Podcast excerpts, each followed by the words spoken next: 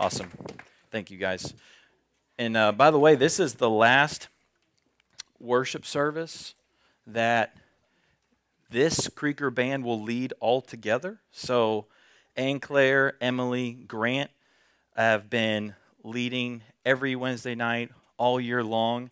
They have done it without a worship pastor to help them and teach them every week.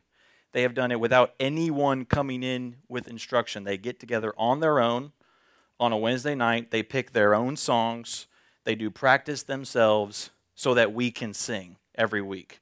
And without them, we're not singing every week. So can we just say thank you? Thank you. Yes. And don't let me forget Nikki back here on the tech stuff. He's always helping. I mean, like you don't realize like like we we don't we we would not sing we would sing a cappella every week. We would just sing without music every week if we didn't have you guys. So thank you for leading us in worship each and every week this year. Um, yeah, super thankful. So, all right, all right, grab your Bibles and have something to take notes with. We're going to answer some questions. All right, hopefully this time will be helpful to you and uh, strengthening. We've got about 30 minutes. So here's what I'm going to do. I, I still was working through questions that I got um, during the original time I asked you guys to put questions in the in the box back there. So here's what we're going to do. We have some personal questions. We've got some that are kind of more like doctrinal questions. Um, so let's just see what we can do here. So, first question says this, and these are your questions. And don't raise your hand if you're like, ooh, that was my question. Okay, stay anonymous. Okay, I'm just helping you out there. All right, how can I best say no and not want to do things like drink or go too far when I am put in situations that could compromise my purity? Okay, so that's a good question, right? We all need that question. The question about how do I not compromise my purity how do I not go too far when I'm put in situations that could compromise my purity? Now, the answer, just in general, the answer to the question actually lies in the question. Okay, and let me tell you what I mean. The answer to how are you able to avoid compromising when put in situations that could compromise you um, the question is answered by we can just say we can avoid compromising situations by not putting ourselves in places where we could compromise our purity. Does that make sense? So the question of how do I not go too far when I'm in the situation may some may sometimes be an unavoidable circumstance you find yourself in. Maybe you you literally were trying to avoid a bad situation, now you're in one, what do you do? That does happen. So we're not minimizing that. But most of the time, we can avoid compromising situations by putting a line in the sand that says, I won't even put myself in this particular place or around this particular person or alone in my room with my boyfriend or girlfriend or go to that party. Like, I'm not even going to go there right? And so we avoid the situation altogether. All right, so let me give you some verses about this. So go to 2 Timothy 2 22. 2 2 2 2. Okay, 2 Timothy 2 22.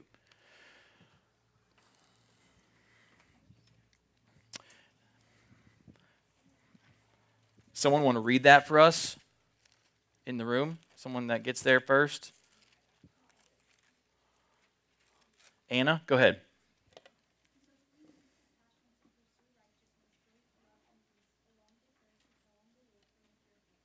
So it says, flee youthful passions.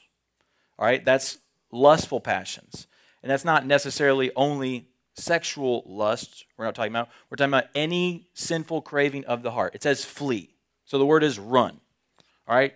So our, our word is run from the situation. All right? Flee. It doesn't necessarily mean when you get in the situation, then flee. That is certainly true, right? When you find yourself tempted, run. But it means flee, it means avoid even going into the compromising situation. All right? Um, let me show you another verse Romans 13 14. And we're going to try to get through as many questions as possible. So uh, we're going to hit these rapidly because I want to make sure people get their questions answered. All right, 13 14. Romans 13 14. I'll read this one for you. It says, But put on the Lord Jesus Christ and make no provision for the flesh. And some of your translations might say, make no opportunity for the flesh to gratify its desires. Okay? So, Romans 13, 14. So, if you know, if you know every time you hang around this group of people, this friend group, you know that they're going to show you something inappropriate on their phone. You know it will happen. How can you obey Romans 13 14? You either have to do two things. You have to have the conversation with your friends before that ever comes up and says, hey guys, I know you might want to look at stuff that you think is funny on your phone, and I do not want to look at it. So, can we please not bring the phones out or not bring up whatever the app is that you're looking at Instagram, TikTok, whatever that is? Okay. You, YouTube, you can do that route, or you can choose to not put yourself around that group of people in that situation to avoid it altogether. That makes sense? And that's kind of a hard thing to do. That involves some pulling away from some friendships that could be harmful to your walk with Christ. So I'm not saying don't love them. I'm not saying don't witness to them. I'm saying you might have to have a challenging conversation with them about not putting yourself in a compromising situation. All right? If every time you're with your girlfriend or boyfriend, you go too far every time or nearly every time, then the best thing you can do is to make a resolved boundary in moments of strength that say, we're not going to go past that line. All right? We're never going to hang out in your room by ourselves. Like, that's a line we will never cross. That's a boundary. You need to make that in a time of strength. Maybe it's we won't hang out together after 9 p.m. because after 9 p.m., we're prone to go too far. So we're not going to do that. Or we only hang out in groups. I knew people that were dating in their 20s, in their 20s, that they, at certain periods of the relationship, said we can only date and be around each other in groups in order to maintain our purity. In their 20s.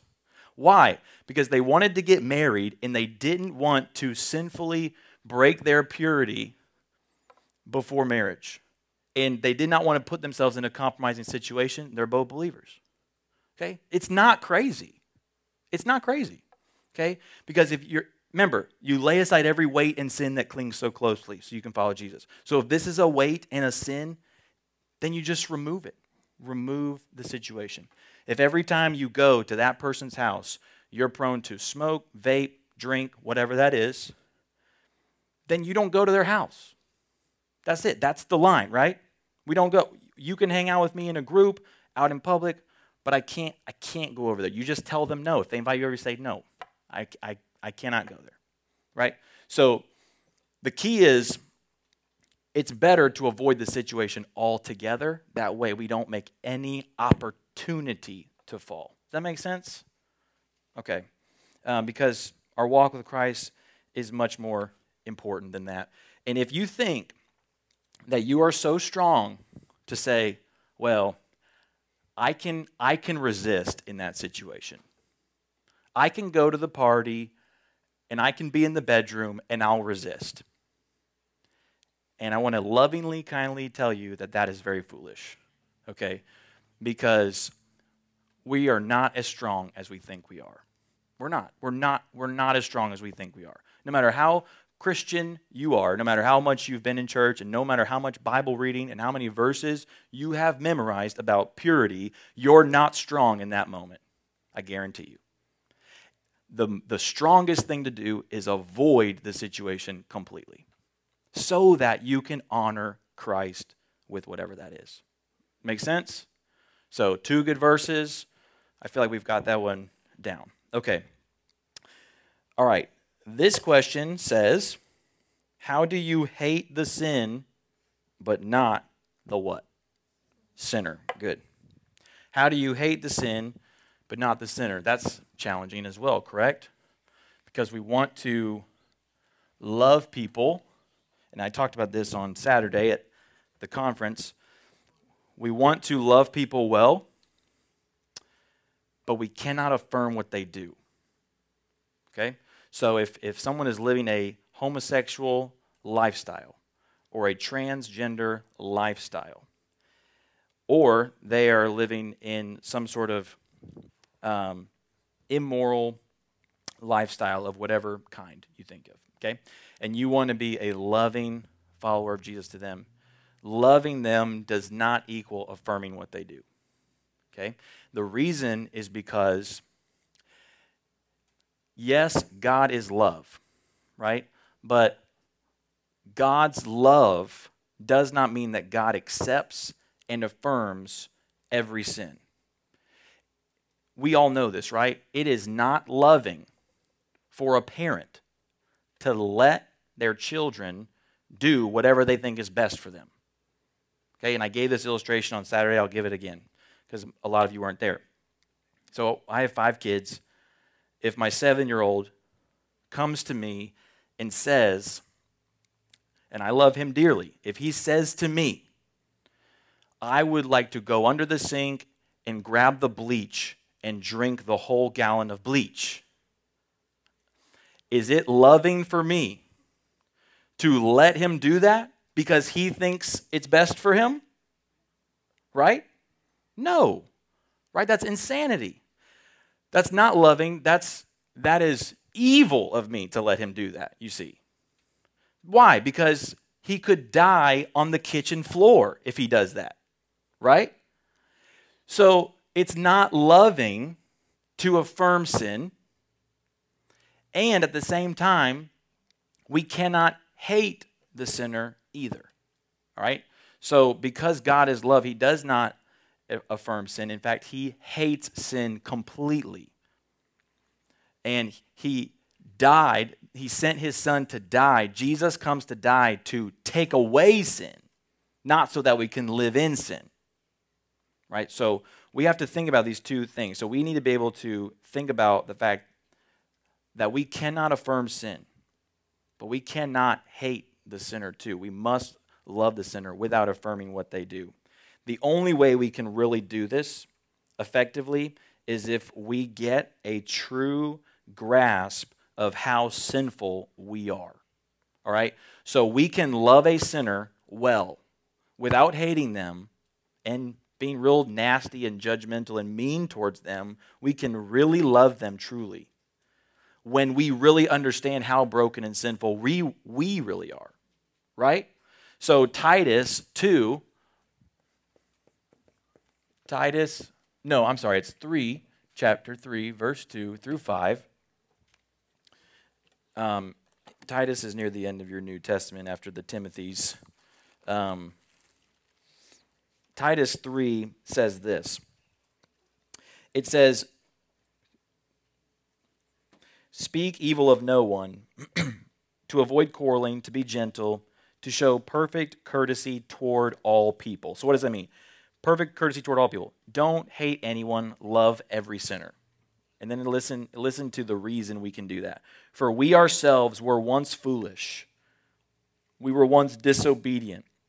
We were led astray to various passions and pleasures and passing our days in malice and envy and hate, hating, uh, hated by others and hating one another. So we were sinful and we were broken. We were sexually broken. We were lustful. We were lying. We were gossips everything, but, verse 4, but when the goodness and loving kindness of God our Savior appeared, he saved us, not because of works done by us in righteousness, but according to his own mercy. So we can love someone well and not hate them and not be unkind to them and not be evil toward them when we realize that we were so, so broken and sinful too. And God has had so much mercy on us to save us. That the only reason that we are a Christian is not because we're better than them, it's because of how merciful and gracious Christ is. That makes sense? And when we see how Christ has been so merciful to us, a sinner, then we can move toward them, a sinner, with the same kind of love too. That makes sense? And then in that way, you can hate sin without hating sinners. Right? Okay. It kind of leads into the next question. The next question I got was why does God have wrath? Great question. Why does God have wrath? And it's completely related uh, to the thing we were just talking about. So, wrath. Wrath is um, not always a great conversation starter in your friend group, okay?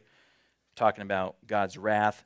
Um, but God's wrath is so important because we cannot make any sense of, of how God would deal with evil if we did not have God's wrath. Okay?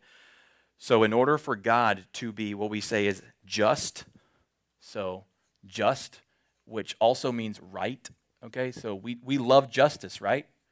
We want justice. For God to be just, for Him to be right or righteous, right?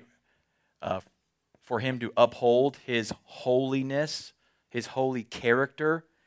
He is perfectly good, He's perfectly right, He's perfectly holy and in order for a perfect, good, loving, holy God to uphold his goodness and his justice and his rightness, he cannot let, he literally cannot let sin go unpunished.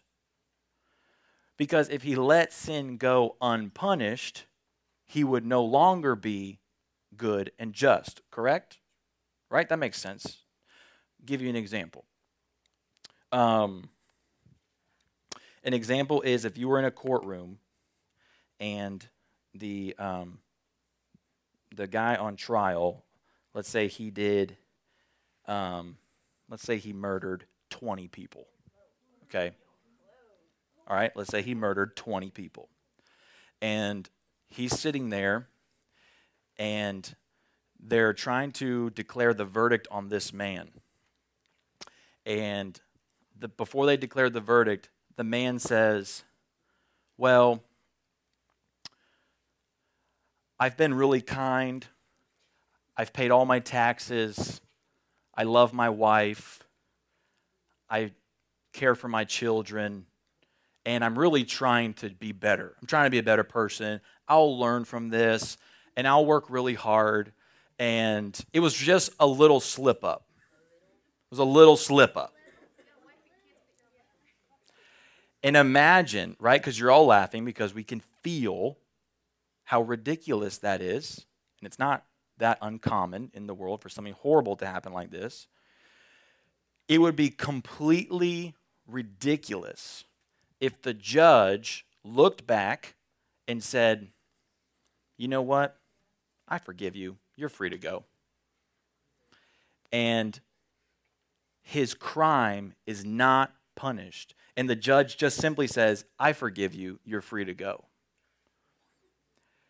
Can the judge do that and be what we would call a good judge? Of course not. Of course not. In fact, the judge would lose their job and the judge would be considered evil, right? Because we all know the crime has to be punished. Has to be. The crime has to be punished. So now imagine we have committed sin before not an earthly judge. We have committed cosmic treason. We have committed sin at the highest level before a holy, infinite God who is perfect in all his ways. We have broken his design. We rebel against his character. And God therefore, has to deal with sin. He cannot merely say, I forgive you, you're free to go. Because forgiveness without punishment is not forgiveness. Because someone has to pay for that crime, right? That crime has to be dealt with, or else the judge is not good and justice has not been upheld. And so go to Romans 1. Go to Romans 1. And I'll show you what we're talking about here. Romans 1:18 is a good verse for seeing the necessity of God's wrath. Romans 1:18 says for the wrath of God is revealed. So we know that God has wrath. Is revealed from heaven against all ungodliness and unrighteousness of men. So what is the wrath of God for? It's against what? It's against all ungodliness and then what? Unrighteousness. Who by their unrighteousness suppress the truth.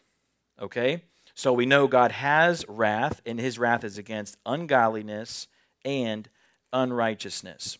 Okay? Now, go to chapter 3. Go to chapter 3. This is where the good news comes, okay? So we know God has to have wrath. But chapter 3, verse 23 and 24 and 25 show us how God can pour out his wrath on sin and unrighteousness and forgive you and give you salvation at the same time. Okay? So, verse 23 says, For all have sinned and fall short of the glory of God. Therefore, we deserve wrath, right? Because that's unrighteousness. So, basically, 23 says, We are all unrighteous and at the same time, and are justified by his grace as a gift through the redemption that is in Christ Jesus, whom God put forward as a propitiation by his blood to be received by faith. This word, propitiation, propitiation, that's a humongous word, right? Do you know what that word means? Who wants to take a shot at it? Grant, go ahead, bud. A sacrifice, great. And the sacrifice is doing something.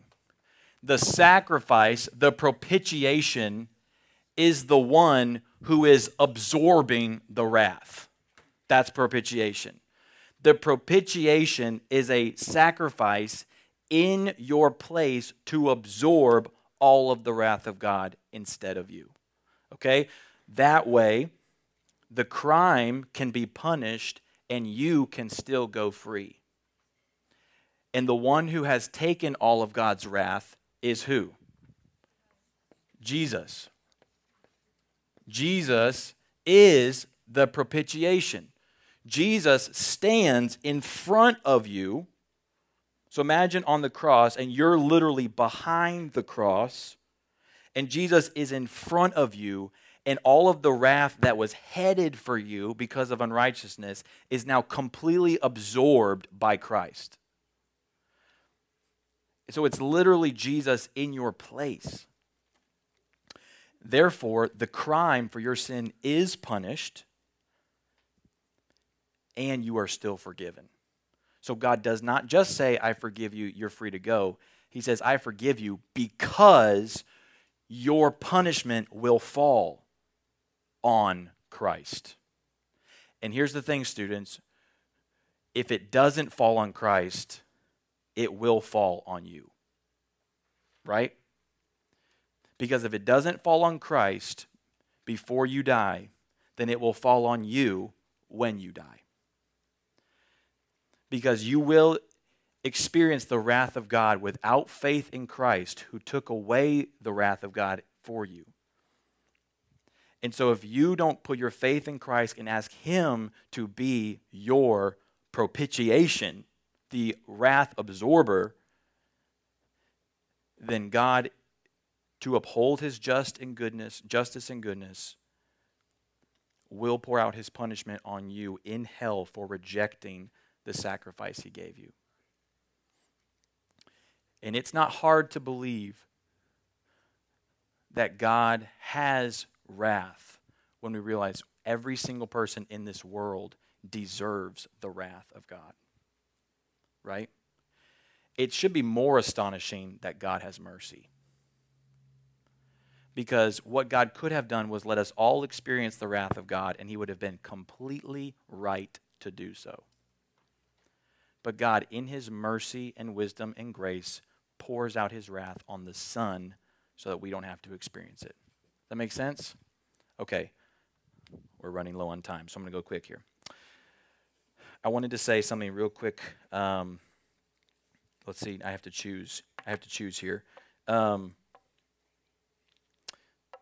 let's do this question because it's still personal. Why does God love me after all I've done? That's a great question, right? Why does God love me after all I've done? I'm going to answer this and then we're going to sing one more time. All right. Why does God love me after all I've done? You can feel how personal this is. And maybe you feel this way. You know how bad you've messed up. You feel like you can't get your act together. You feel like you keep stumbling, falling into the same sin over and over and over again. And stay in Romans with me and just go to chapter 5. Go to chapter 5. We're going to read verses 6 to 8. It says, For while we were still sinners, sorry, while we were still weak, at the right time Christ died for the ungodly. For one will scarcely die for a righteous person, though perhaps for a good person one would even dare to die. But God, but God shows his love for us in that while we were still sinners, Christ died for you. The answer to the question of how can Jesus love me after all I've done is because when Jesus goes to the cross for you, he pays for all of your sin in advance. He dies for you while you are still sinners. So he dies for you when you are at your worst. God sees all of your worst moments ahead and says, I want that. I'm going to pay for that. I'm going to go to the cross for that. I'm going to forgive that. I'm going to absorb that punishment. Because here's the reality, students. You're, you may not yet have done the worst thing you will ever do. That could still come. And Jesus still saw it and he covered it. So the reason he can love you even after God can love you even after all you've ever done is because God is love. It's part of his character, it's who he is. And in his love, he paid for all of your sin in advance. So now, as you stumble and fall, you're not on a transactional basis with God where you are on his good side when you're doing well and you're on his bad side when you're sinning. Because now, because Christ looked ahead and paid for all of your sin in advance, it means that God loves you just as much as he loves his son, Jesus. Because all of your sin is paid for, correct? And all of Jesus' righteousness is yours. So when God looks at you, he does not see you as a nasty sinner who keeps falling apart every day. He sees you as his child whom he loves and whom he paid for by his blood. And so now, no matter what you've done, God loves you just as much now as he did when you first got saved. And he loves you just as much now as he did before you got saved because he planned to save you when he sent his son. He set his heart in love on you, Deuteronomy 10:15 says. He set his heart in love on you. Ephesians 1 3 says, In love, he predestined you for adoption as his son. He loves you so much that there is nothing you could ever do to separate yourself from the love of God. Romans 8:39 says, "No, you are more than conquerors, that neither death nor life nor angels nor demons nor things present nor things to come nor height nor depth nor anything else in all creation can separate you from the love of God in Christ Jesus, because God loves you because Jesus has done everything for you." That's so good, right? There's nothing you can ever do to change God's love for you. You are completely known. All your sin is known, and yet you are still completely loved. Man, that's amazing, right?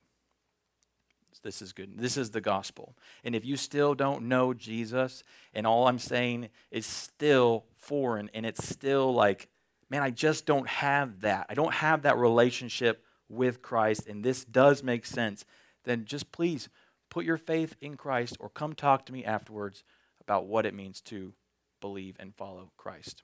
Okay? Let's pray together. Grant, how are we going to take this board off? Do you want to take this board off? you want to sing in front of it? Yeah, we'll take it off. Uh, let me pray for us. We'll take the board off. We're going to sing one last song. Let's pray.